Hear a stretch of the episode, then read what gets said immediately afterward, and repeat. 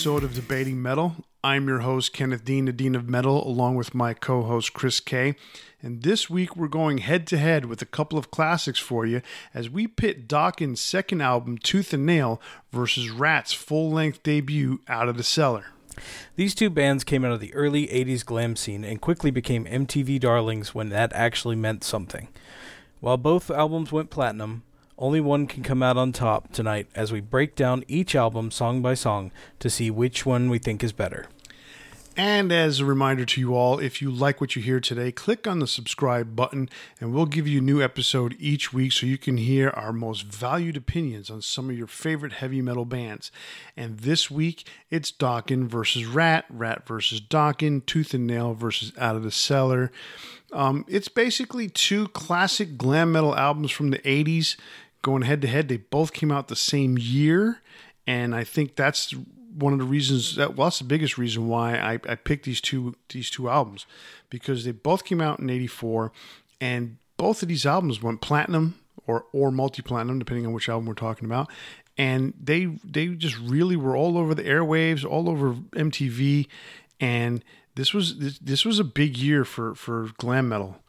Um, so I I mean I'm not a huge fan of the the glam scene. It's it's uh something that you know if I hear some songs from that time period, I I don't tend to switch them. Uh, but at the same time, I don't own a lot of these albums, so this is a new experience for me. Um, specifically, listening to these these two albums in their entirety, I had never heard them before. I've heard select songs off of them, um, but the glam scene is something that I, you know, it was before my time, essentially being born in '86. So, you know, most of the music that I was I was privy to was, you know, the start of the the grunge era, you know, '90s metal, like stuff like um, Metallica, etc., where you know bands were hanging on, and uh, it wasn't until later, you know, a little bit later in my life that I got into you know some of these bands but um, yeah it's uh, it's it was an interesting experiment i would say. Well i mean it's a better experiment than what you or a better uh, experience let's put put it, put it that way. Better experience this week than you had last week i'm assuming. Sure. After after last week's metalcore uh, episode. You'd be surprised so Well, well, no, I mean, look, there's there's obviously there's good things about everything that we've listened that we listen to, um, and there's always something good to take away from it, even though there's certain parts of it that we may or may not like.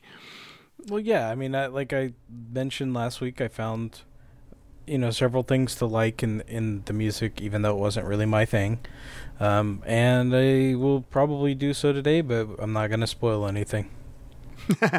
All right, so um, I'm going to go ahead and go first because Out of the Cellar, uh, I'm going to I'm to lead with Out of Cellar from Ratt, and that that was released uh, earlier in the year. So Dokken came out later in the year. So that is uh, we'll go with that timeline. Um, and just a, a, brief little history on Ratt. Um, basically, they they had debuted. Well, they had been part of the LA metal metal glam scene for a while, a um, couple years at this point, and they put out their own independent EP in 1983 called Ratt. It had six songs on it. Uh, it got picked up by Atlantic Records, and they re-released it. Actually, they remastered it. Um, and then re-released it, and they kind of repackaged it a little bit. They changed the back cover. Um, the, the, they changed the picture of the band. The the picture was more uh, something that was associated with out of the cellar era Ratt than uh, the original Ratt that came out in, in on that first album. But uh, then when uh, when it got picked up, they basically uh, Atlantic Records basically said, "All right, well, let's go ahead and get into the studio. Let's put out your first full length record." That is what we have here. Out of the cellar came out March twenty seventh, nineteen eighty seven. It's produced by Beau Hill and it was released, as I said, on Atlantic Records, and it was recorded at the Village Recorder and Sound City Studios in Los Angeles, California.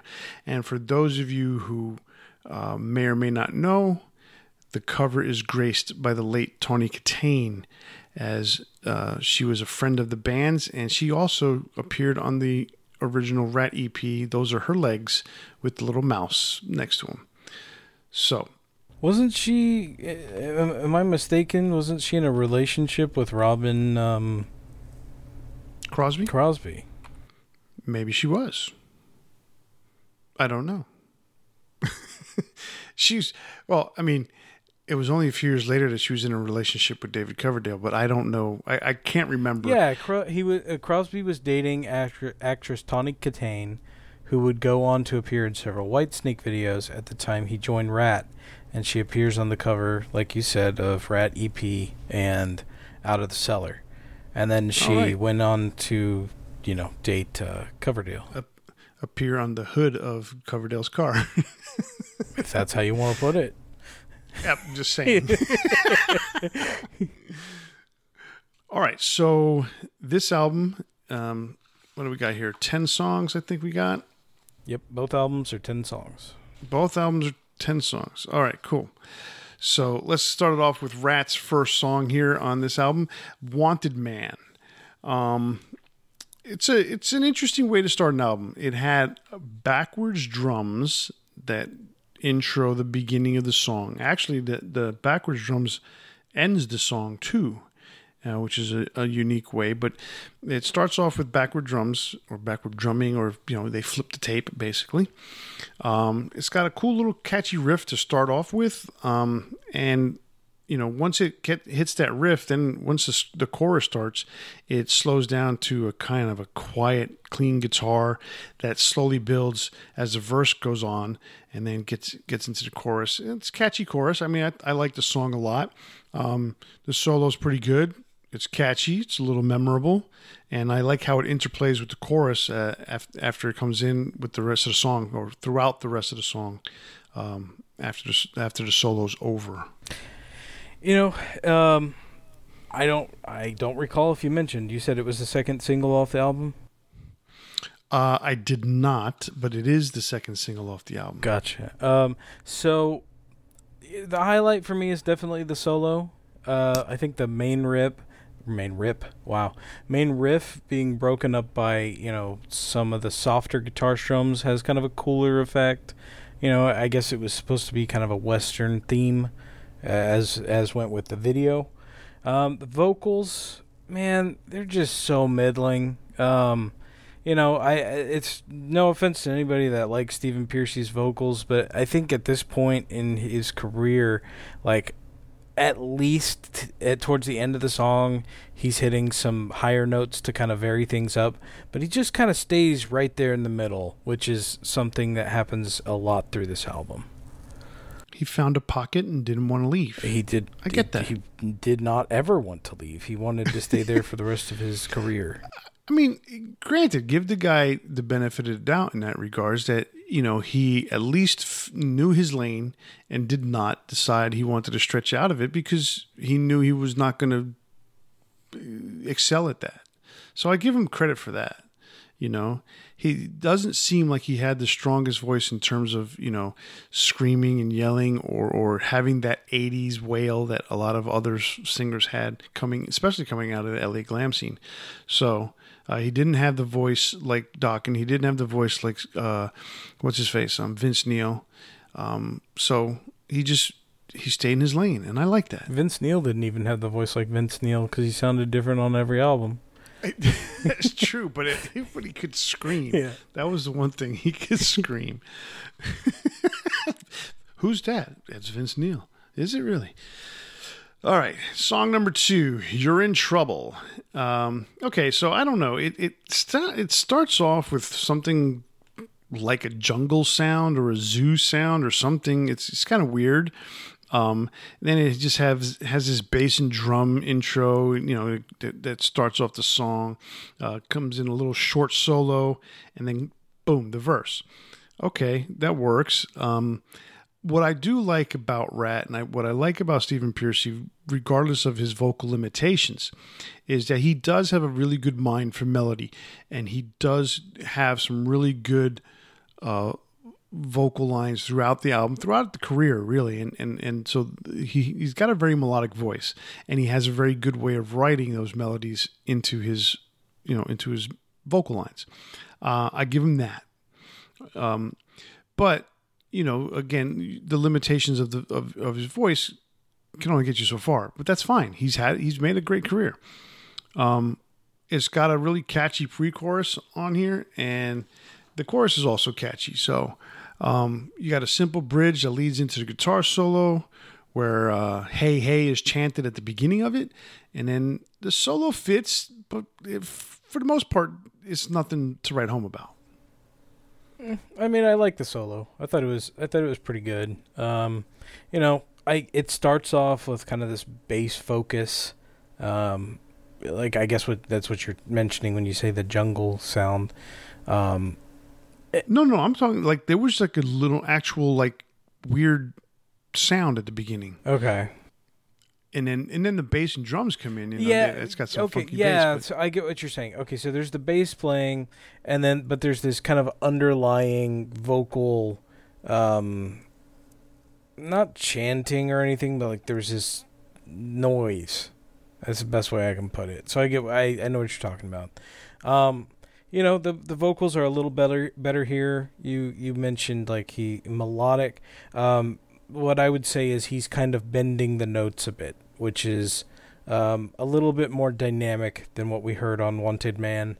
Um, you know, it's it's another kind of simple as can be riff, but it works and it, it's fine.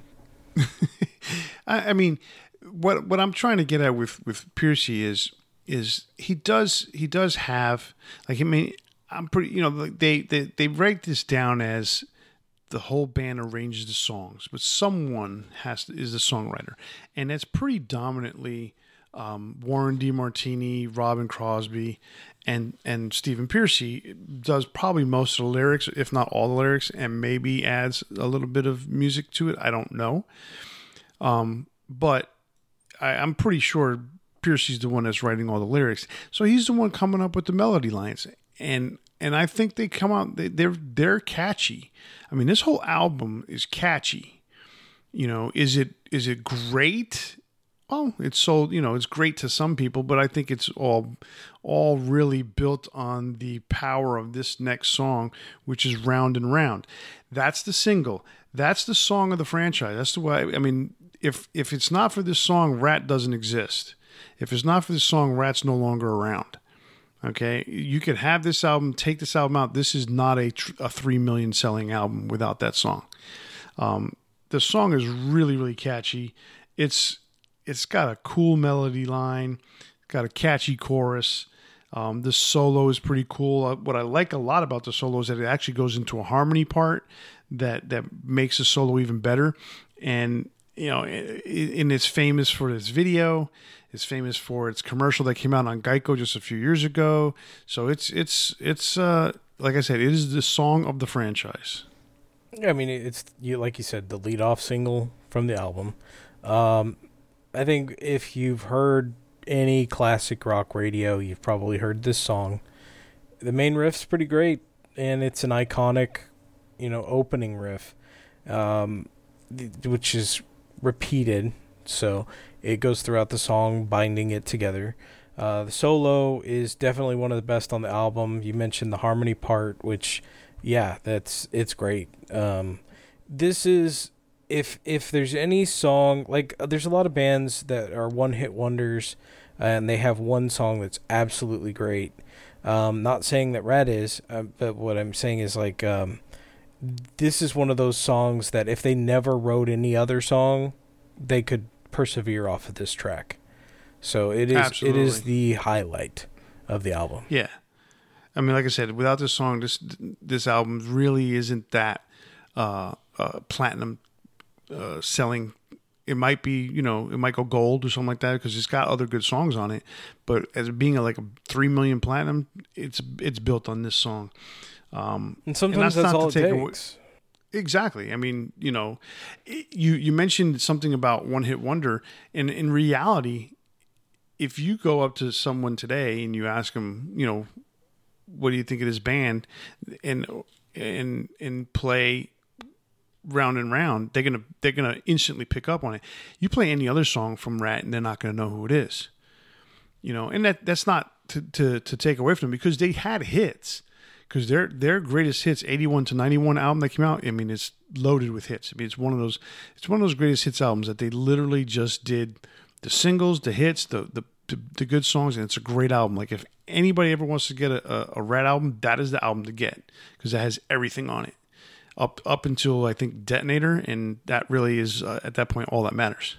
So, um, but anyway, we get we get back to this album. Um, In Your Direction is the next song. Um, I like the intro riff. Uh, it, the song itself builds nicely. Uh, the verse riff changes the song a little bit, um, and the verse is eh, it's all right for me. I mean, overall, this this song is a feels like a filler song for me. Um, and what I what what it really comes down to is this song to me is flat.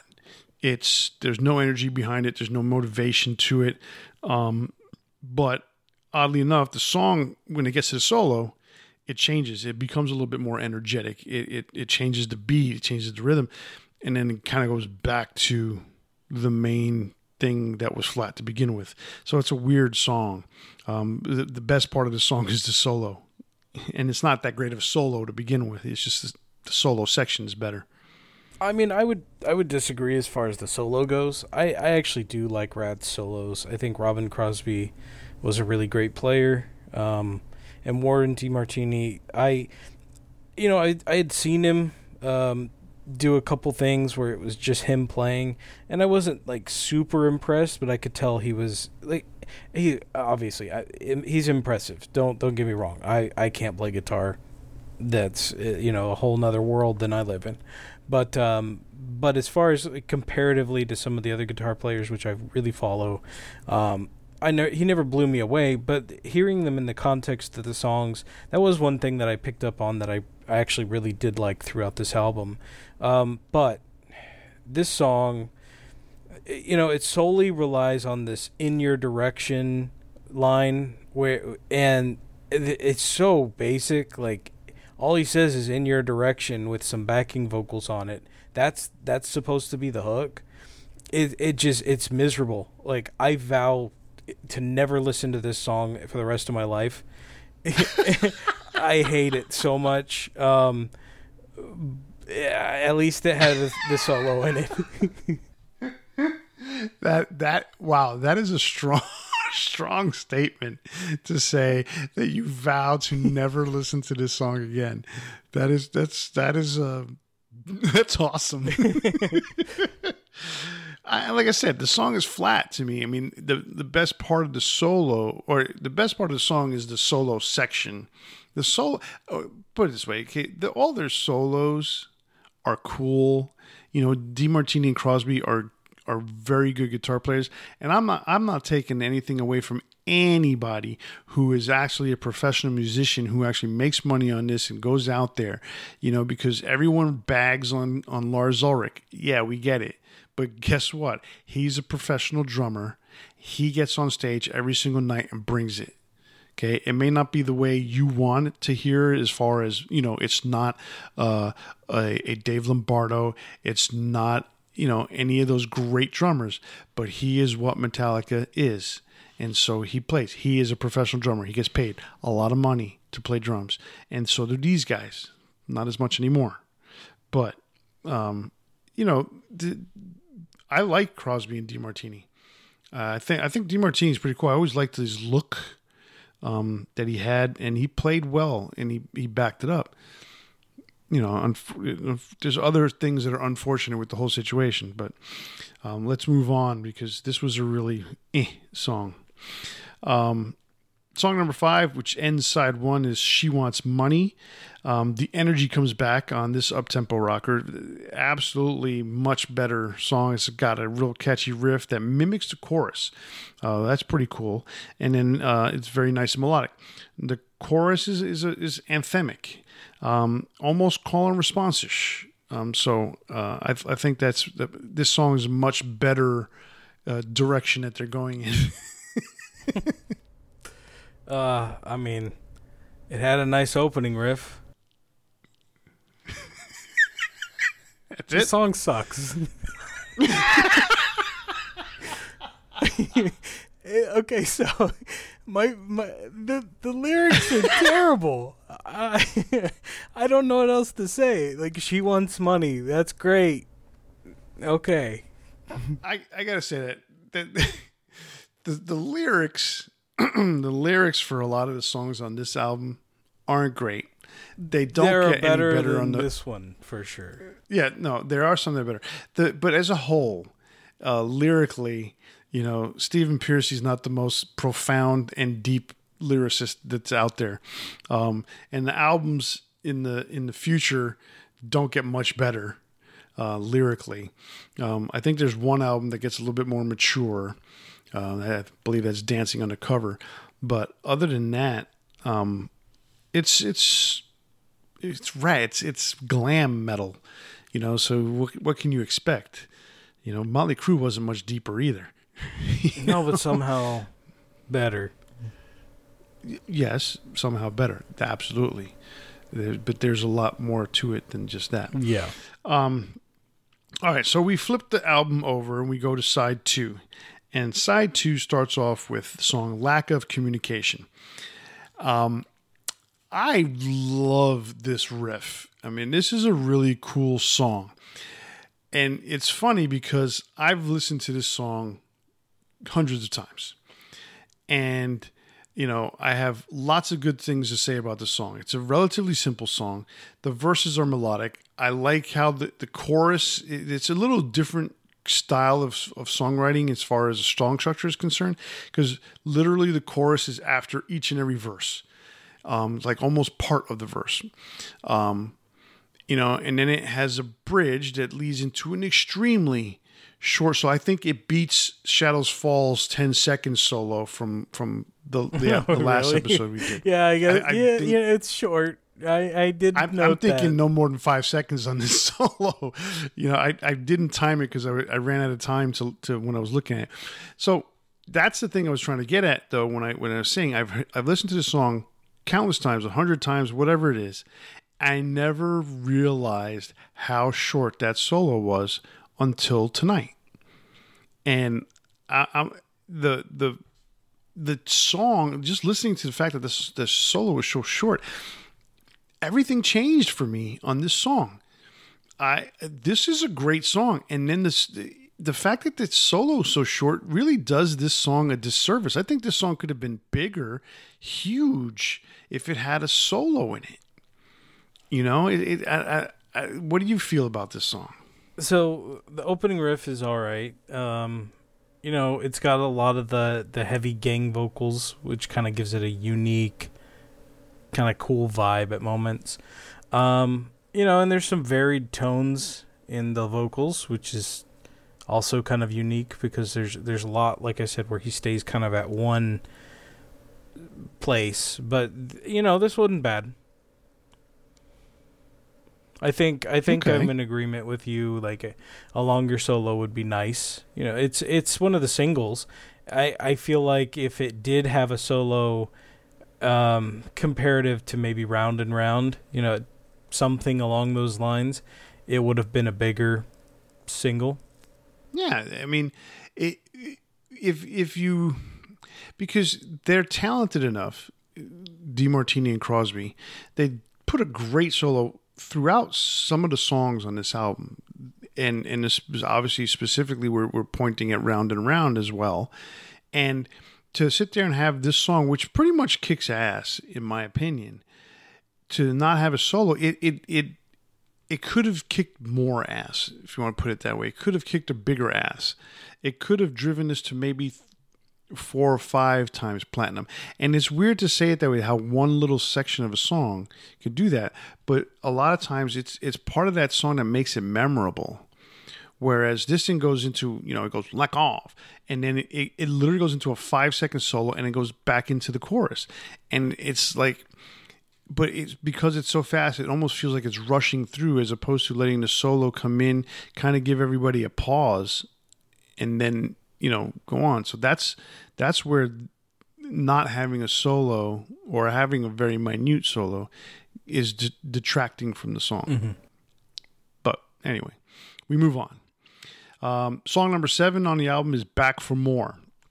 All right, so this song is is unique uh, for Ratt in ways. This is a, a, re-recorded version of a song that appeared on their first EP, the Ratt EP. Um, it's it has an acoustic intro. I think it's pretty cool, but it has some really hard hitting uh, chords that that kind of complement the acoustics part of it. Um, and then it goes into this, you know, waltzy kind of verse, which is kind of cool, and and it it's almost, um, it's almost uh, uh, it's not dissonant, but there's a lot of stuff going on. The bass is he's plucking away. The drums got a funky little beat going on, um, and the reason I say uh, I pick on the bass in this one is that what I like about this song is that the original um, mix or the original version of the song. So I, I I'm gonna say this is a re-recorded version, but I can't be for certain. It could be that they just took the tapes and remixed it. I'm not sure, but um, the original that came out on the EP, I like that mix a lot better. It's a lot more raw. And because of that you know you hear the bass being plucked and it, and it has this like one note that literally like flies off the song. And and it's just like out of nowhere you hear this weird note that, that gets plugged i think I, I, I like that part of it. But um you know that's most people are not going to know that there's another version of it um but overall i think the song is pretty cool um, I believe it should have been a single. Um, it wasn't necessarily a, a promoted single, but I I do think it got picked up by some people. Well, what's your opinion on this song? I mean, I was familiar with it. I had heard it like on the radio and stuff before, um, so I've actually heard it more than some of the other singles that were on the album. Um, you know, let's be honest. I'd be fine if they weren't back for more at this point. Um, but jokes aside, you know, it's it's an all right riff. Um, the the it's got a memorable vocal melody, eh, which is unique because most of them there's not really vocal melody. It's just him staying at one note. Um, so melody, you know, I'm happy to hear it. Um, you know, and it's got another nice solo. I I agree with you. I think this probably should have been a a single as well because it's it's one of the stronger songs on the album. Okay, yeah, um, it, it's definitely it's it's one of the songs I think they should have done something more with it, but uh, it is what it is at this point. What are we talking? Twenty eight years down the road. Yeah, they can four, release no, it as 30, a single 30, now. Thirty-eight years down the road. so they what? can release it as a single now. Oh yeah, yeah. Why not? Why not? Yeah, they give some money to the estate, the Robbins estate. All right. Um, the next song, "The Morning After," song number eight on the album. Um, I like the, the the intro riff. I like that cool galloping riff that it starts off with. Um, it's the song starts off really well. You know, it's got a melodic verse on it. Um, the chorus is relatively simple but it's catchy. There's something that they, they almost kind of over, overproduced the vocals on this one a little bit. Um, it's very, very. Uh, the whole song is, feels kind of compressed, but it's also seems like it's it's uh, the song itself is, is was recorded and arranged in a higher key. I, I don't know if I'm if I'm talking out of my ass here or not. Just something weird about the song, even though it's got a cool riff. Um, and the funny thing about this song is that, you know, right going into the into the solo, Steven says, say bye. Like, see ya. I'm out of here. I'm not gonna be part of you because apparently the the the, the, the girl in the story is kind of like some model of some sort, and he's just like dumping her. You know, it's just a weird, you know, I don't know, weird dynamic on the song. What, what do you think? He's, he's, trying to be a high profile man, that you know, high oh, value yeah. man. I mean, um, you know, I, I I wrote down that I liked the galloping pace as well. Um, the you know, it's overall good. The some harmony vocals kind of helped it for me. as a whole, one of the better tracks on the album, I would say, with one of the better solos. Like this solo, had they put it in, you know, Back for More or um, Lack of Communication, probably would have been helpful. Um, but I ended up liking this song more than a lot of the others, to be honest. Yeah, the the solo is is kind of cool, um, and it has the harmony part towards the end of the solo Mm-hmm. where where both guys are playing together. So that's the one thing that I really I, I I think wish they had done more is- of. Yeah.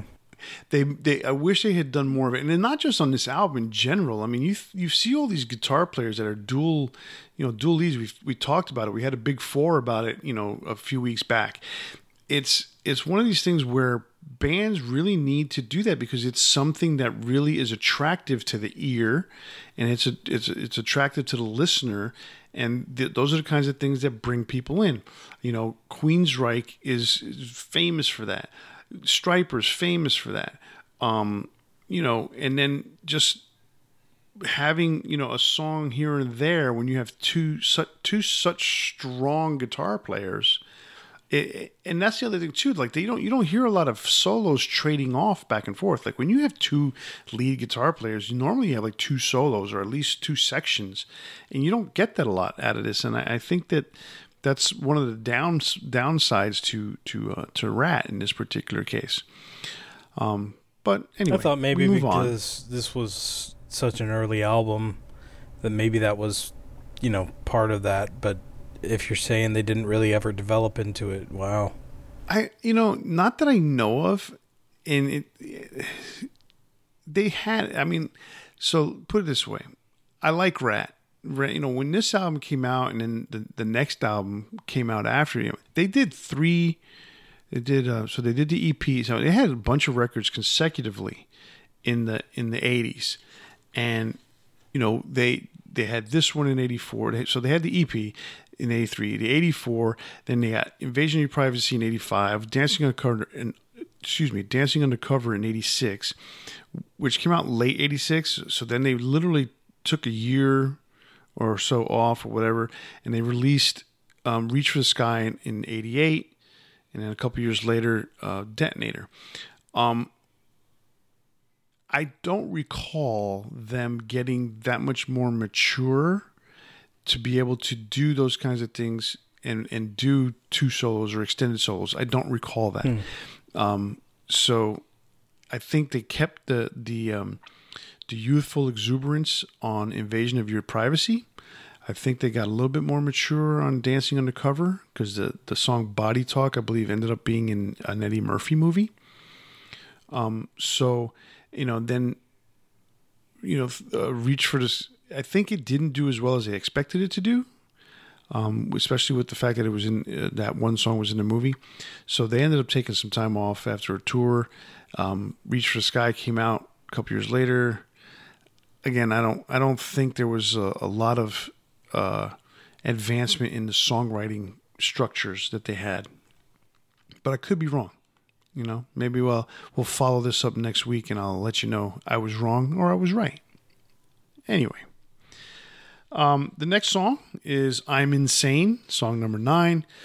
Uh, cool little chugging intro riff. Uh, got another nice vocal melody, catchy chorus, little up tempo. The title of the song, though, it's pretty cool. It acts like a bridge right before the solo. Um, it, they they change it they change it up a little bit right there as they create a bridge, but they use the the, the title of the song uh, and and part of the chorus as part of the bridge. Um, I think the solo is pretty cool on this uh, on this particular song. Um, it's kind of a short song, so it it, it it it comes and goes just as fast as you hear it. Uh, so it was featured in the Mickey Rourke film The Wrestler, along with Round and Round, and you know it has a decent riff. Um, it reminds me a little bit like like if Ultimate Warrior had gone and wrestled in the Indies or something, he could have used this as his theme song. Um, you know, it has a, another good solo, but it's pretty unremarkable otherwise. Okay, now now the last song on the album is the song "Scene of the Crime." Um, that nice harmony intro with a melody to it. Um, again, more melodic verses. That's an interesting story in the lyrics. Um, but the song, it, it, it, this song doesn't hold up to today's standards because of the way that the chorus uses the word bitch in it. Um, so it's not like it would get a lot of radio airplay or it would even be added to an album nowadays. Um, but back then, that was not a big deal. Pretty fine on a Um, gangsta rap album. Eh, gangsta rap. This isn't gang- gangsta LA glam. gangsta glam. um, and it's weird. So the the song, however, ends very similarly to how it begins. Um, but they made a, a strange choice. Instead of ending the song, you know, outright, they actually fade it out. So it's kind of weird because it's it's it picks up on the same kind of harmony parts at the beginning, and then it just decides it wants to fade out, as opposed to ending the song like the opposite of how it begins. So I, I found that to be a strange choice. What do you think? Um, so we're finally at the finish line and the scene of the crime. um, who can I arrest for making me sit through this? That, that would that would be me. um, you know, it's all right. I would say it's you know boring at best, uh, middling first solo, but the second solo in harmony is much better. It's it's pretty good. Um, I'm glad this is over. All right, so so here's my synopsis on this thing here. Um, there's, and you're gonna disagree with me to this. There is a lot to like on this album, but it's more like flashes in the pan than it is an overall cohesive unit. Um, it has its faults, it has its shortcomings. We've expressed the shortcomings of Stephen Pearcy's vocals. We've expressed the, the, the songwriting styles that they've chosen and, and not doing things that actually would would appeal to other people in using the skills that they have. Amazingly enough, this album went on to sell three million copies. Um, and that to me is totally due on the fact that they had the two singles that were on MTV, "Wanted Man" and "Round and Round," um, and "Round and Round" is just enormous. It's huge. It's a giant song, and it's still around today. That's that's how big of a song it it, it is, was, and will ever be, because it's it just has that staying power. Um, but as overall, the, the the album itself is is is built on the strength of three, maybe four songs, and some catchy riffs. Um, it's not something to me that is going to be. It's not. I don't think it's their best album, but it, it's you know it's three million seller. What do you do? Yeah, I mean it, it it blows me away that it sold as much as it did, but you know, there are a lot of albums out there that go based on the strength of one single. And you know, there's there's bands that you know put out a song that's not even indicative of their typical style. And it'll it'll sell like crazy and people go oh my god they don't sound anything this one single i like. But that's that's what happens. So you know it's it's a matter of good timing sometimes. It's a matter of a good push from mtv at the time etc so you know it sold what it sold and and power to them um but i gotta say after listening to this album i hate Ratt um more more and more than ever. Uh, and I got and I gotta say, Stephen Pearcy is a big part of that. His bland, soulless vocals uh, just kill anything good for me. Um, so you you kind of made the observation that like, and this was us talking separately, um, that in a bubble, you know, that each song is fine you know? It, and and it really is in a way. Like if you listen to one of these songs at a time the the vocals aren't really a problem. It's when you put it all together that it starts to really bother me. It becomes very samey. Um and you know I, I got to go back to what I said earlier. The, the the the guitars, the lead guitars from both Warren DeMartini and Robin Crosby, are very enjoyable. Um, they they could push it a little further, like you mentioned. Uh, it would be nice to have more of those harmony guitar parts. I'm not sure why they chose not to do that, but um, you know the moments that they did were very good. Uh, so there's it's not all bad, and I and I'm joking a lot here, obviously, but but I have to be honest. Like I I'd be fine if I've never heard Ratigan in my life. Um, and it uh, round and round. Don't get me wrong, it's a great song, and I'm I'm completely fine with it. Um, here's the twist, though. Um, am looking for my my big four tracks. I did go through all the albums trying to find at least listening to the singles and you know going through and trying to find something that I enjoyed and it was hard. Uh, don't get me wrong. It really for me it was not super fun. Um, but when we get to my big four, you might be surprised by some of the songs I picked, and I was able to find some stuff that I actually did enjoy. There you go. Well, that's good. um, you know, like we talked about in a bubble, yes, and it's funny because when you when you do that, and you you take a song individually, you you listen. I mean, look at Round and Round in particular you listen to a song like that, it's it's kind of like almost exciting. It's it's a it's a cool song. It's got all these great elements to it, harmony, melody, everything. And you know, then then there's other times you listen to you'll you'll hear Wanted Man. It's not a up tempo song. So what is it that's catchy? Well, there's what is it about it that people like? Well, it's catchy, it's melodic, it's all the things that you want to hear in a song to some degree, but it's slower. You know, lack of communication has a lot of those good elements, you know. And so, you know, it's a it's a faster song. It's it's more up tempo.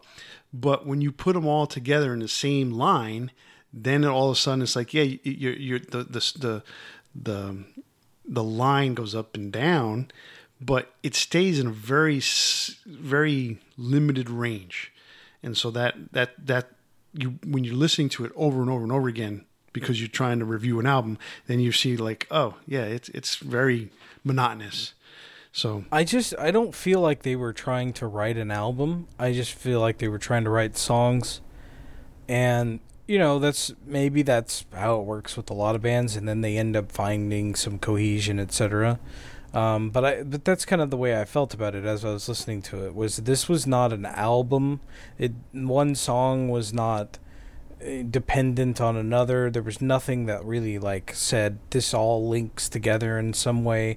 There were just a bunch of songs that were thrown on there, all trying to to hit the uh, the center of the dartboard.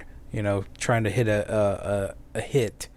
And, and and I, I just to, to, to kind of hit something on what you're saying, a lot of debut albums, because essentially that's what this is. It's a full length. Um, usually have a lot of songs that have been written over time, um, that have been practiced in front of an audience and, and or been premiered in front of an audience and, and played.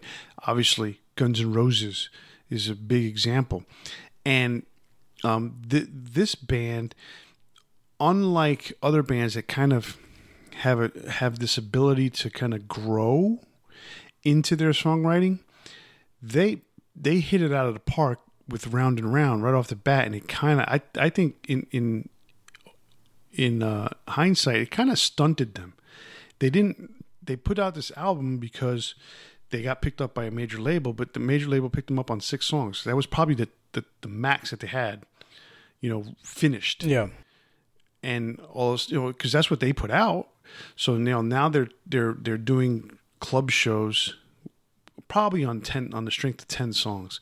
And four you know like one of the songs on the ep was a cover. So go figure you know? And now you got you get pushed in the studio okay come up with an album. It's like oh shit now we, now what? This is what they got. They hit gold. I say hit gold but they you know they they hit pay dirt and got 3 million seller so you know good for them Absolutely. I mean, the next album went double platinum, and the next album after that went platinum. So they had good songs, but all those albums were based on on the one single or yeah, or two diminishing singles returns. I mean, right? It's there's you can't tell me that Saint Anger sold as well as it did because it's a great album. You you can tell me that it sold as well as it did because of the strength of Metallica's name. I'm telling you, it's sold because of how good it is. I'm telling you, you're listening to me, you're hearing it. You're fired. All right. Okay, well, that's enough for Ratt for now. We're going to get back to them a little bit later. Um, we're going to turn it over to Dokken now. Uh, and Dokken, little bit different kind of band, but it's still in the 80s glam metal scene out of LA. Um, this is their second album. Um, first album was Breaking the Chains, and then they had a, a, a small hit in the United States with Breaking the Chains. They had um, some European success as well because the album came out there in Europe before it came out here in the, in the States.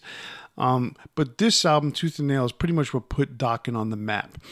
This album came out September 14th, 1984. It was produced by Tom Werman.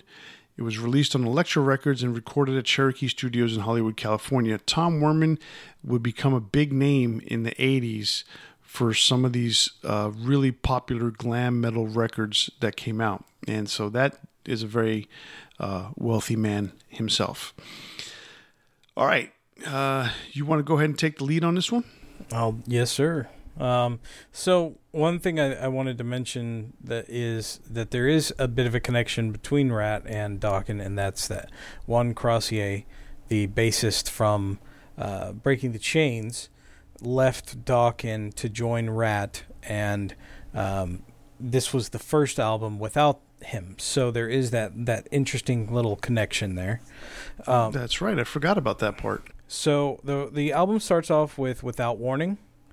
Um, it's a nice and simple building and mood setting instrumental um, with an awesome, effortless solo from George Lynch and it just uh, you know kind of sets the stage just right. Um, I mean, I enjoyed it. It, it no, it's pretty cool, and it, I find it kind of unique. If you if you really listen to it carefully, the the clean guitar that comes in ha, is playing a particular riff, it, and it continues to play that riff and continues to play the riff until the lead guitar solo comes in and the lead guitar solo the, the mix changes and, and the riff goes down in the mix and the guitar solo comes up. And it almost disappears but it is there. You hear it. If you pay close attention you can still hear that clean intro riff playing but it's so far in the background because the guitar solo is right there in your face. Nothing wrong with that whatsoever. It's a great solo from george lynch. It, so much so i actually think it's more of a like haunting solo. It's that it's a haunting instrumental piece, um, and it kind of lends itself to the to the name that they gave it without warning it because it, it's it is haunting. But it's a cool way to start an album, and uh, it busts into the next song. Yeah, I I didn't listen to it carefully. I listened to it recklessly. Um, so, um, the next track is Tooth and Nail. The uh, that's so unlike you. Yeah, right. Um, listen. Uh, sorry. So the next track I didn't is mean you. I know you listen to it carefully. I did. Um, so track two is Tooth, Tooth and Nail, um, the the title track, and it rips right out of the slow build up of Without Warning, Without Warning. Um, so this track is about 50% catchy chorus and 50% solo, which is awesome. it's a it's a long solo. It's a long solo and it's fantastic. It's about half the song. Um, Don has a bit more of his edge, a bit more of an edge to his vocals than I normally kind of associate with Dokken. I always kind of think of Dokken as these weak, um, kind of soft vocals I always when I hear the riffs, I usually expect it like just some kind of like rasp or something to the vocals, and most of the time, it's not there. I would say on this track, it's a little more there, and um, you know, I wish that was more of the norm throughout the career, but at the same time, we're specifically talking about this album, right? So, mm-hmm. um, you know, he hits the high notes, and it's just enough to fit the song. It doesn't go too much over the top. Um, anymore, I don't think would have worked, but it's a it's a good track. I, I, I the way I put George's solo on this, and, and you can obviously, you know, attest to this.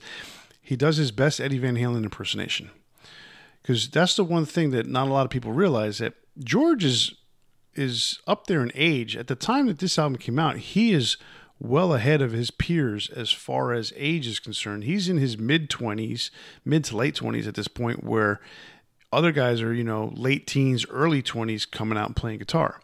Um, he was more of an age contemporary to Eddie Van Halen than he was to, let's say, Robin Crosby and, and Warren DeMartini. Um, so he was already been he had already been playing for quite some time, and him and Eddie had had, you know, competition between each other in the LA metal scene.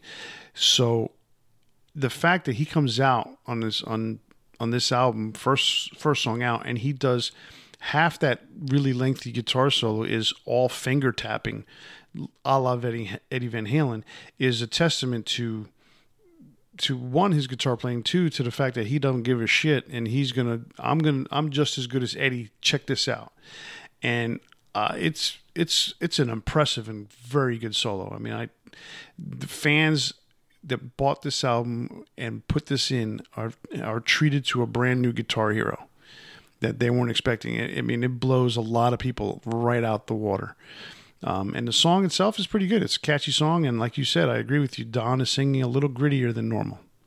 Yeah, I, I mean, I agree with you. Um, while at the same time, I, I don't think it was just something that like he's copying Eddie Van Halen or anything like that. He's just a really great guitar player. Oh, I don't think he was copying him. I, I think because that, that was the thing. They were they were head to head, so they were doing a lot of the same things. Yeah, and he was he he was just as smooth and just as good. Um, and I think you know he was since he was the same age. I, there was this thing that well, you know, Eddie's already made it. You know, you think about it. They're they're they're really close in age, and Eddie's already been around you know 1982 they're, they're or 1984 they literally put out 1984. This is their Van Halen's sixth album by this point, you know, and yeah. George is now working on the second, you know. So there there is a little bit of quote unquote catching up to do, but at the same time, George is just doing what he does because he is an amazing guitar player. Yeah, I, th- I think that's probably it's it's a valid um, analysis, but at the same time, it's just one of those things like. I, I don't think he spent a bunch of time thinking about anybody else. I think he's just one of those guys that he you know, he didn't get the notoriety um, that some of the other guitar players in his uh, that are his contemporaries may get. But I think you know maybe because of of Dokken specifically not being quite as big as some of those other bands, but I don't. I think he's a guitar player that should never be overlooked. Absolutely not. So, um, track three is "Just Got Lucky." It's the second single off the album and starts off with a nice solo. Has a bit slower pace than Tooth and Nail. Um, the vocals are a bit cleaner, but uh, Don puts a small amount of rasp on the chorus, which works. Um, you know, at the midpoint and at the end, uh, Lynch retreads his solo in intro, and it to great effect, and tying the song together. I don't like it as much as Tooth and Nail, but I, I enjoyed it. Just Got Lucky is, is pretty cool because uh, the, the, solo harmony, the whole thing, the harmony part of the solo is pretty cool because it it it, it just mimics itself throughout the whole song, mm-hmm. basically. Yeah. Um, and it's extremely simple. It's just a few notes, and it just continues to play kind of over and over again. Um, it is simple in that effect. Um, and I see this chorus lending itself to being a very uh, call and response type concert song. Um, you know, it's it, it can it can easily because of those little you know those little breaks in the song or those each time that George comes in and does that where where where where just that little type of thing which I I really butchered right now. Um, I wasn't going to say can, anything. I anyway.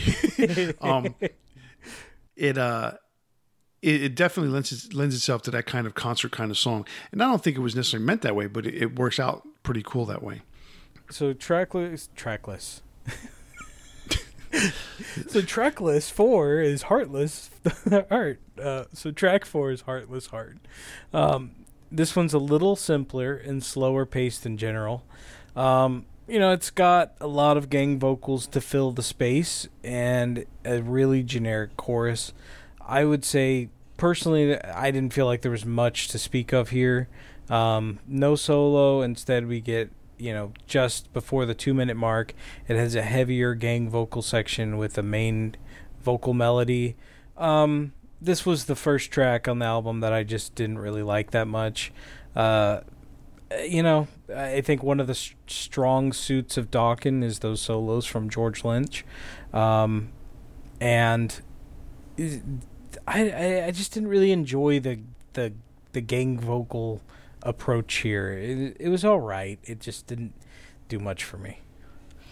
It's weird. I when I was listening to the song, I was trying to write something about it, and I could not come up with anything to really describe this song. Mm-hmm. Um, the the heartless heart part in the chorus is is very very basic.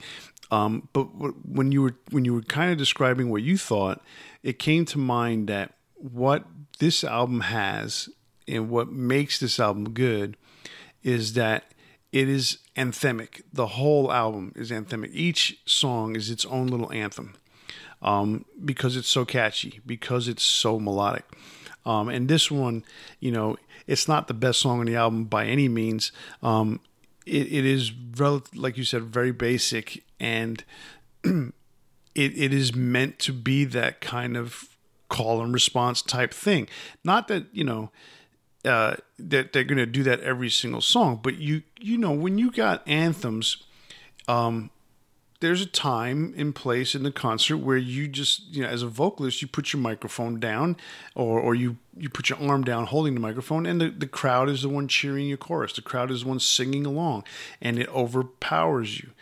This not that this is a great song not that they're going to play this song in concert all the time or maybe at the time they did you know but i was through time it gets dropped off of the set. This is one of those songs in concert probably during that year that has got the crowd cheering or crowd, got the crowd yelling heartless heart back. Um, but that doesn't mean it's a great song. It just means that it's kind of got a cool chorus to it and that's about it there are songs that work simple. better in a concert format than work on an album. Um, right and i've never been one of those guys that likes the call and response stuff but um, yeah, I get the appeal in that way. It's just not for me. It's not you. It's not Chris. um, it's not Chris K. so track five is "Don't Close Your Eyes." Or don't close your heart if you have an early copy with the misprint on it. yeah, that's, that's funny. Uh, so the pace picks up again uh, with a nice guitar riff. Uh, I wrote Do takes the vocals, not Don. um, Don takes the vocals down to that lower level to start things off, uh, but at least kind of keeps a small amount of rasp, um, you know, making up for kind of the lack of power. Um, you know, I mentioned that before. There's there's a time where I just feel like there's just not that like that power behind the vocals. And maybe it's different in a live setting, and maybe the recordings just didn't capture it. I'm not really sure because I've never seen Dokken live. Um, but the main chorus, I think, is pretty good. Um, finally, we get another George Lynch solo, which, while being a little simplistic, it fits the song really well. So that's one thing that I know notice he he knows how to do too as a guitarist is he does know how to match the solo to the song. Because if you have like a really slow song, sometimes you don't need that over the top solo. So, and I don't mean slow, um, more simplistic. I think is what I meant to say. Um, so, um, you know, I wish it was maybe a bit longer, but it adds the spice it needs, and it's pretty good overall. I like I like the song. I like the chorus on this song. Um, definitely like the guitar solo. Um, you know, it, it's it's one of these songs you know that's got Mick Brown playing all over the place, and then it, it's a I don't know. It's I, there's a lot of coolness to the song that I like, um, but it is a relatively simple song in that regards. Um, I don't really have much else to say about it because it, I like the song, and that's pretty much it. All right. Succinct. got got stuck there. Yeah, very succinct. All right. So track six is when heaven comes down. It starts off with a nice kind of bluesy riff. The slower, sludgy tempo adds some variety to the album's pacing, and the track is has one of the best and most soulful solos on the album. Uh, the bass also gets more of a feature here, um, you know, mostly just because it's used as an accent to the "When Heaven Comes Down" vocal line. I like this slow chugger of a song. Um, it it's not the best song on the album, um, but it, there's something about it because it's a slow chugger because it just plods along that is appealing. Um, the bluesiness to it, you know, helps because you know people dig the blues, but at the same time, it's not a overtly blues song and it is slow. It, it's definitely a change of pace. It brings everything kind of like a reset almost. And uh, it, as as it, I think this is the one that starts side two. It does. Uh, so yeah, so it, it kind of resets, and it just it, it sets up everything else that's coming in the re- on the rest of this uh, the rest of the album. Yeah, uh, I mean that's kind of indicative of the time of a of a side two opener was that it did need to feel like an opener as well. So um, that leads us into track seven, the in, or the track seven into the fire, not the into fire. Um, you can't tell I'm tired, can you? Um, so, Into the Fire is the lead single off the album, and for good reason. The song has power, a great riff, and some of the best vocal work on the album. Uh, the track was featured on the theatrical opening sequence uh, to A Nightmare on Elm Street Part 3, or just, I, it's not Part 3, a, a, a Nightmare on. The, the track was featured on the theatrical opening sequence to A Nightmare on Elm Street 3 Dream Warriors, which, in my opinion, is the best Elm Street film. Um, unfortunately, it was replaced on the original VHS release. So if you have that uh, and you don't remember the song, uh, there's a there's a good reason why it was replaced. But subsequently, it was added back in. And the solo is a classic George Lynch, uh, um, you know, but uh, as always, I kind of wish it was a little bit longer. Uh, it's a great track, though. I like this song. Um, it, of course, because it's a single. No, uh, it's a it, it's a single for a reason. It's a good song. It it um Mm-hmm. it there's it's just it's catchy. Um, yes, the solo on it is amazing. I mean, it's just an awesome, awesome solo on this, and again, it's anthemic. Now, this is not necessarily call and response, but it's anthemic, and you you want to sing along to it. It's a sing You along song. It's it's Right. yeah. It's not a call and response at all. Yeah, and I they, let me let me you know that you say that sing along. Some of the songs that I said are call and responses. That's more about what it is. It's sing along. You know, you you you have these songs like for instance, "Here I Go Again" is a perfect example.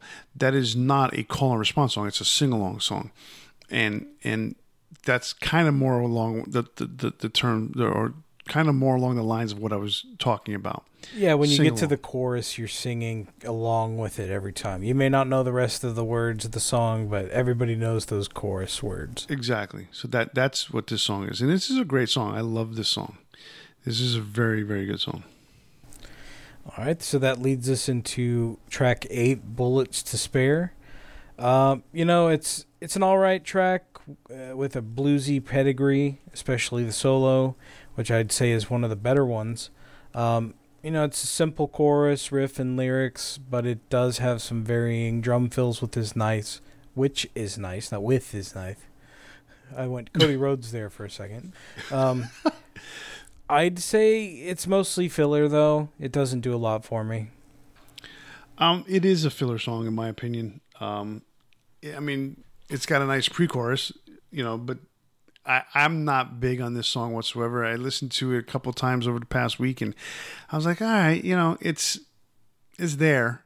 It, it's not bad, but it's not a standout. So I give it that much. If you listen kind of in depth, you can hear the drum work is kind of interesting, but that's the most I can really say for it. Um, so that takes us into track nine, Alone Again. This is the third single off the album, and to some degree, the album's savior. Um, and what I mean by that is it was kind of a slow seller, but 10 months after the album's release, this solo kind of helped it really attain its gold status. Um, Don originally wrote the, the song in 1975 or 1976. I guess he wasn't quite sure when, um, but it, you know he brought it back out when Elektra Records told them that they had to have a ballad on the album, and he reworked it with Jeff Pilson. Um, these are the Dokken vocals I mostly associate with the band, like low distortion, clean vocals. There is more power behind it in that you can hear kind of strength behind his vocals than some of the the other songs with the same effect to them. But um, you know, it's it's got a really good solo. It it's not one of my favorites, but I I get why this was the the al- I mean the song that really helped it eventually achieve platinum, but specifically hit that gold status as quickly as it did. All right, so I disagree with you on the guitar solo. I Okay. think I think this guitar solo is amazing. Um, Okay, that's not much So- of a disagreement. no, no, no, no. I mean, but I I think it's just absolutely amazing the the way that it it it it it brings this song to another level, in my opinion. Um, so so in this year, in 1984, um, you've got a lot of things going on as far as glam metal is concerned, as far as you know what eventually would become hair metal. Twisted Sister, Stay Hungry. Um, this album, uh, Dokken's, Tooth and Nail, Ratt, uh, Out of the Cellar. Um, I'm trying to think what else came out in '84. Um, uh, Queensryche's first album comes out this year in '84. There's a, a lot of things going on in in metal, heavy metal, Twisted glam Sister, metal. Stay Hungry, Van Halen, 1984, Wasp. Wasp, uh, Yeah, I mean- Bon Jovi. It is um, incredible what's Love coming at out First this year. Sting, VOA, Which one? What was the last one? VOA. Oh, via, oh, Sammy Hagar. Yeah, Animalized from Kiss, Slide It In, Whitesnake. Um, I mean, it's a it's a crazy, it, it's an amazing year. Um, and uh, this is you and- Spinal Tap from this is or from Spinal Tap. So you and I talked about this. We're we're we're going to look into doing a, a series of episodes, two or three, about the '80s, uh, and not just '80s metal, but you know all the metal that that that came out in the '80s. Um, but one of the things, that, what I'm getting at with this, in, in regards to this song, is that the the record company wanted a ballad on this one. This is the point at which ballads are starting to really make a difference in in an album. Um, it, it I want to say At the time, it was capturing a different demographic because it was it was involving the female audience more, and Mhm. at the time that was a necessity. So for the for the record sales, yes. Uh, what I'm I was trying to get at, however, is um. Okay, so Mötley Crüe's "Shout at the Devil" came out in '83, so it came out a few few months earlier, um, in eight or it came out in late 1983. The single that really put it over the top was "Too Young to Fall in Love," which was their big um, song on on "Shout at the Devil." Then came um, Theater of Pain in '85. Uh, that came out in the middle of '85, and obviously everyone knows that Home Sweet Home is on that album. So this there was a string of albums from all these glam metal bands and all these they all had that one song that was going to change the the the the the album sales. And um, the point I'm trying to make with this, and uh, I'm drawing this out for unnecessary reasons, is that um, the MTV really became a huge thing for uh, bands at this point, and so you had to have you had to have your visuals. Uh, so you had to have the big hair, you had to have the, the raggy clothes, you had to have all that stuff, you know, the the, the outfits, um, and then you you had to have some really good rocking albums, but you had to have that one tune that brought in the ladies, and this song brought in the ladies. And this song is, to me, one of the best ballads of the 80s. Um, it, it is outstanding. I mean, it's a, it's a, you know, Don doesn't know what the song's about. You know, he must have written it on, on, a lonely night there when, when his girlfriend left him or something, because it's just way too much of a heartbreaker to to to sit there and say I don't know what I was written about. I mean, um, maybe his dog passed away. I don't think so. hey, for some people, you could, you, you I, could be right. I, I got to tell you, I've never had as much heartbreak as when my dogs have passed away. I I get and that. I've been divorced. so you, you were happy to get divorced. anyway, um, the solo, like I said, on this is amazing, and it, it brings it to another level. Like I said, um, it, and it just then it interplays um, with the with the the pre-chorus and chorus as it goes towards the, the, the back end of the song, and that and that's another cool part about it. So, um, enough dragging on about this uh, this song. It's a really good song, um, and yes, it definitely made this album at that point. So that takes us to the final track on the album, uh, Turn On the Action. The album closes with a fast paced rocker. Uh, the guitar riff is re- pretty re- cool um, and kind of dances around, which I liked. You know, it d- doesn't stay stagnant, it's, it's kind of going all over the place. Um, the solo takes up a good part of the real estate here. The track honestly could have been about a minute shorter and been more effective. I would say. I think it's around four minutes and a half, if I remember correctly. And if it had been just about a minute shorter, it would have been more succinct, a little better. Um, the vocals, I would say, are the weakest part here. Repeating "turn on the action, turn on the night" over and over again. Um, you know, it's a decent closer, has glimpses of greatness, but doesn't quite achieve it. It's like um, in your direction, just over and over and over again. At again. least he's got two lines here. yeah, exactly.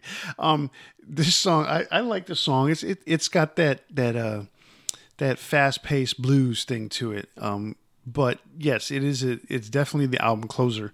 Um, but uh, it is. It's definitely got a lengthy solo. It's um, no hallowed I, be thy name. No, it's no hallowed be thy name. Um, it's got a great solo you know, and uh, it's catchy, but you know, it definitely overstayed its welcome there by a, a minute or so. Um, so if you you shorten the solo a little bit, you just head on out the door, you know, and, and you, you you'll be done. But it's still a decent song. It's not I, it's not a bad song by any means. No, I just like I said, I think and I and I think you misspoke when you said shorten the solo. Um, I think the solo was fine, but shorten the song up a little bit. I, I, you know, like I said, about a minute. Cut it down to three minutes. I think would have been good. Well, I mean, what I say by shorten the solo, like if you shorten the solo, it's not. It's not. That's not necessarily the whole reason to shorten the song. You shorten the song, and so you give it a more succinct solo, and it, everything would work out better. But they, it, you got a long solo, so you drag out the song a little bit longer. It's it's all like you know goes hand in hand type of thing they're holding hands. Don I get what you're George. saying. I uh, don't necessarily agree, but I, I get what you're saying. I think I think you could have had half the song be the solo again. Yeah, no, you could have. It's true. That was that worked for uh, Tooth and Nail. So, um, so overall, I think it's a good album. Uh, it's got some moments of greatness, but I wouldn't say it's like a ten over ten by any means. This is their second album, so they've got room to grow. Um, the vocals are better than what I would have thought, and there's some good variety, and most of the songs are pretty strong as a whole. I would say, in contrast to the way I felt about Ratt, um, my impression of Dokken has improved a bit from reviewing this album. so, so Ratt went down in your book and Dokken went up. A little bit, yeah. I mean, I think it's valid. I I enjoyed, even though I didn't really like the the the Ratt album that much. Um, I enjoyed doing this because it was something a little bit out of my wheelhouse. Fair enough. I like that. Um, you know, for me, the album the album's great. It's one of the, the first Dokken albums I had. Um, I, I I remember listening to this a lot when I was younger, driving around in my car. Um, so I got my car in eighty it was eighty six. Yeah, summer of eighty six. I had my car. Um, so this is two years after this album. So I was listening to this album a lot. Um, and I was listening to Dokken a lot. You know, Dokken Dokken was pretty big in the 80s, in the middle 80s. You know, Ratt was pretty big. You know, for for what it's worth, I mean, I was a big Ratt fan at the time. I remember having a one of their T-shirts, and it was one of those bootlegs that you get, and and and washing it, and washing it, and washing it. The the shirt began to disintegrate and it i literally began to like i cut the sleeves off and then it, it disintegrated so much that uh, on the stitching i tied it together like in a knot. So i had two knots on my shoulders to hold the shirt up. I had no sleeves i had no neck. It was just this it was just falling apart. But i loved the fact that it was you know an invasion of your i don't even know if it was invasion of your privacy or out of the cellar i can't remember. But i had that shirt for the longest time. I imagine you you cut cut off the bottom so it was like a belly shirt. So because it was falling um, apart. I didn't like I didn't do that very often because I didn't like showing my belly too much. I did it a few times in the eighties, but you know that was just a thing to do back then. Thing back then. I was laughing because you're like, I got I got my car in the summer of '86. I'm like, I got life in the summer of '86. that is true. Um, so yeah, let's. Uh, so why don't you can, go first on the big four Ratt songs, and I'll well, go before, first before on the big we do, we, We've obviously made it very plain as day that that Tooth and Nail is our preferred album in this head-to-head battle. Um, yeah, but, do I need to say it? no. Um, all right, so we we didn't mention it in the intro, but this is a double big four tonight because we're going to do the big four Ratt songs and the big four Dokken songs. So you want me to do which one now? So why don't you go first on the Ratt songs, and then I'll go first songs. on the big uh, the Dokken songs. Okay. All right. So my big four Ratt songs. Um, so there's three. They're, they're all from different albums, which is pretty cool. Um, but there's three from one era and one song that is way out of their um, their the era that they were big in. So my number four song is a song called "Eat Me Alive" off the Infestation album that came out in 2010. I thought that song was awesome. Well, I think it, I still think it's awesome. It's a great song. The unfortunate part about that song is it's the best song on the album. The album tanks from there, and it's just like what happened. But it's uh, it's a really good song. Uh, it, it is it is a song that's very much in the style of Ratt at back from the 80s. So I'll give it that much. Number three, song called You're in Love from Invasion of Your Privacy. Um, I believe that was the first single off of um, Invasion of Your Privacy. Uh, love the riff on that song. Um, lot to like about that song. It's a it's a little bit more of an up tempo song compared to some of the other stuff. So that's part of the reason why up tempo and a heavy riff. I like it. Uh, number two, lack of communication from out of the cellar. Uh, we just talked about it. Um, it is. It, it, for for what it's worth, for what I discovered tonight, it still doesn't detract from the fact that I really really like that song.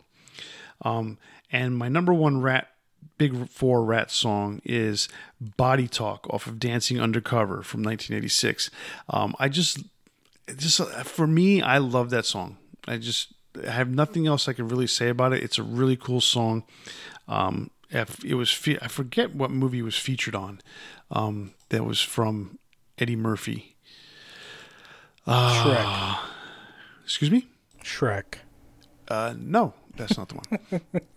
oh, I- I- it was it was the Golden Child. Uh, is Oh, what okay. that that song was featured on. Um, so there you go. I just really like that song. All right. Well, so my big four, number four, is the morning after of Out of the Cellar. That was one of the ones I did actually really like. I thought the pace and the vocal harmony kind of worked for it. Um, you know, gave it a little bit di- different dimension than some of the other stuff I heard. Say number- bye. My number three is Round and Round. Um, it's a definite classic, and there's no denying it. I think in a bubble, this is just an absolutely great track. Um, you really can't take anything away from it. It's it's Ratt at their their best in a lot of ways. Um, number two, I liked "Best of Me" off of Infestation. It was the second track of the album. I think Stephen Pearcy's vocals actually got better with age. Um, he has a little bit more dimension to the way he sings.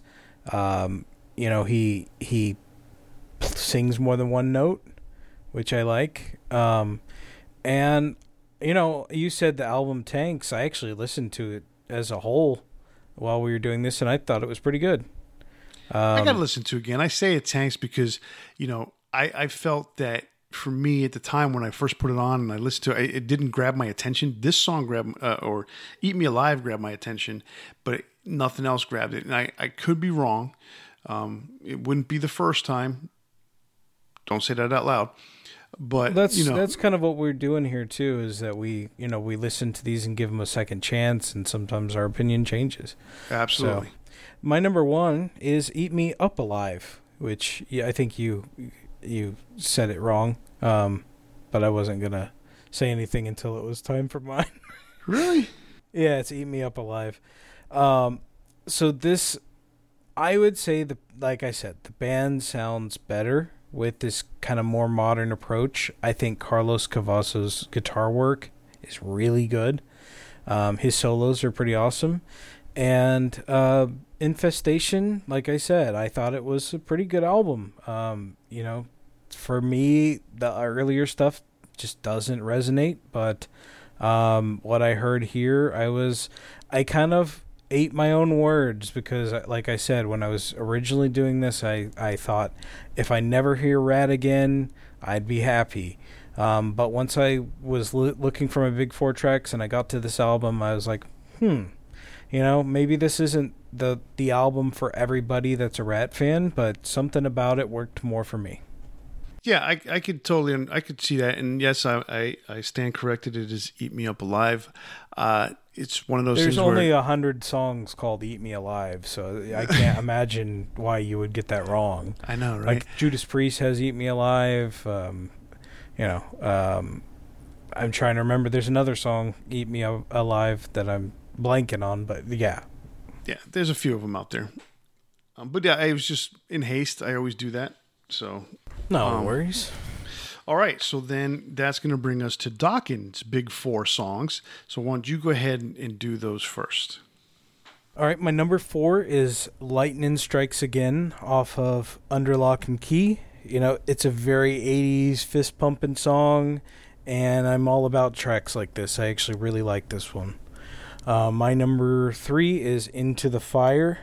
Uh, we just spoke about it a little bit ago, but it's linked to my favorite favorite Freddy movie, and it's an awesome track. I'm not the biggest fan of A Nightmare on Elm Street as a franchise, but I really like the first three movies, actually first four movies a lot.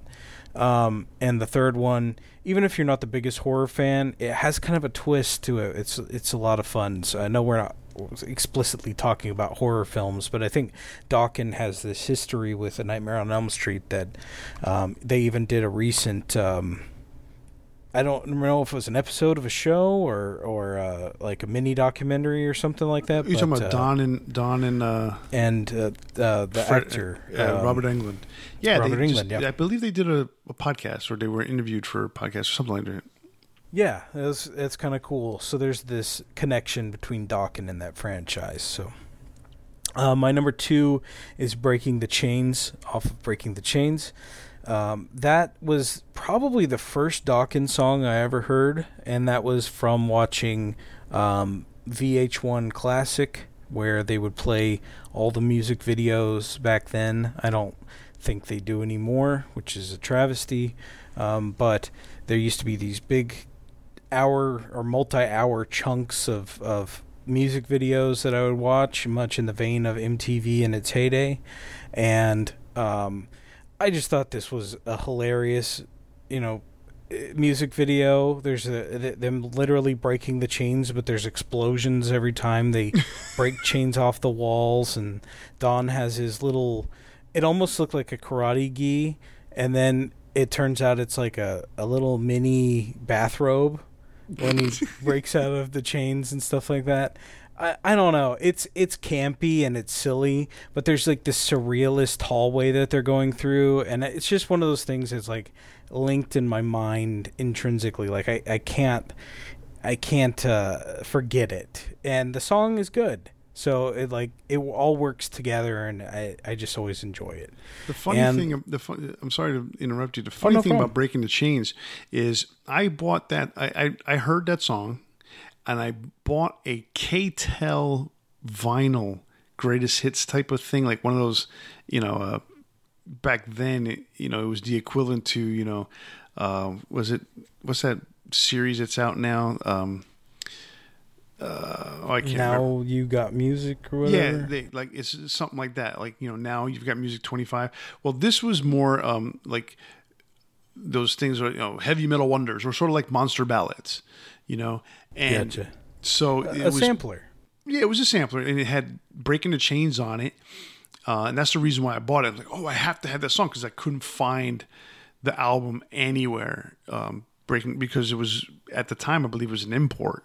Uh, so in and then when finally got into the states, it wasn't readily available.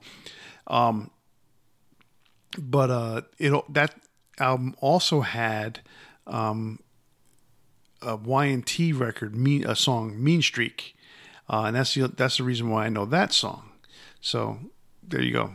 There's there's a little trivia there. Some of those how- samplers actually were pretty good over the years. Like the eh, the one I had was was called "Rock and the Train Kept a rolling. it was it was like a four disc or something, oh, and it had they're the cheesiest. they were the cheesiest. And I had gotten it through Columbia House. I think my mom got it for me, and it was like a hit song from every year from like sixty to like. 2000 something i guess it would have been around 2002 or 2003 oh wow. and so it was very eclectic but i i, re- I just remember that because it was like the dumbest name for a collection. Um, but going back to uh, my number one i picked dream warriors from back for the attack.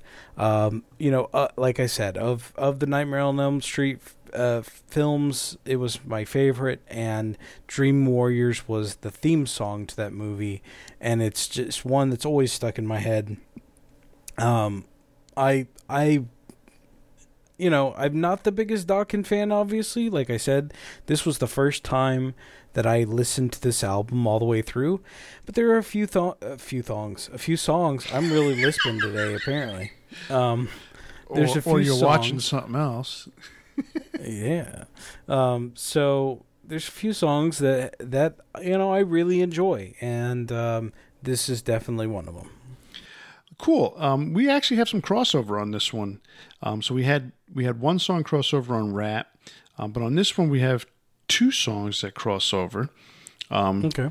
and that's that's pretty cool because being f- from the fact that you know they do have a large catalog, but a lot of the latter day stuff doesn't really uh, doesn't really um, make it.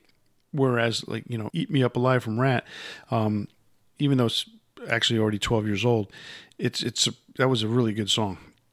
I yeah I I just think that Stephen Pearcy gained um something with age with his vocals. Like he- there's a there's a better you know like James Hetfield is a good example of his vocals changed with age.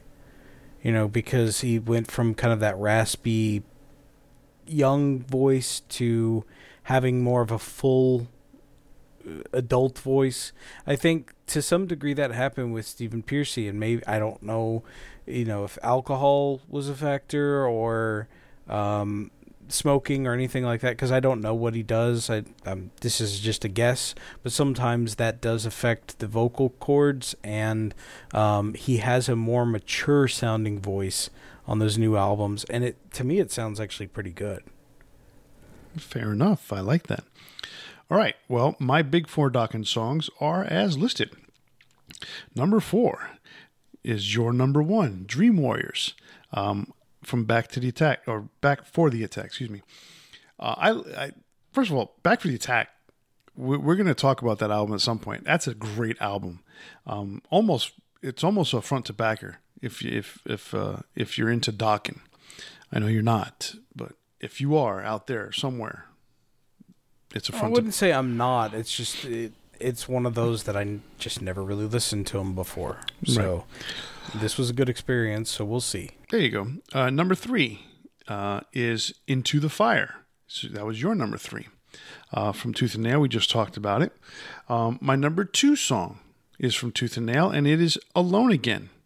I like I said, I, I have nothing I can say that's bad about that song. I, I love that song. Um, and I didn't go too far from I didn't stray from too many albums on this big four only because I really like these two albums. But my number one song is "Kiss of Death" from Back for the Attack. That has just got a killer riff. Um, it's an amazing way to open up an album, and I just I love that song. There you go, my big four Dokken. All right.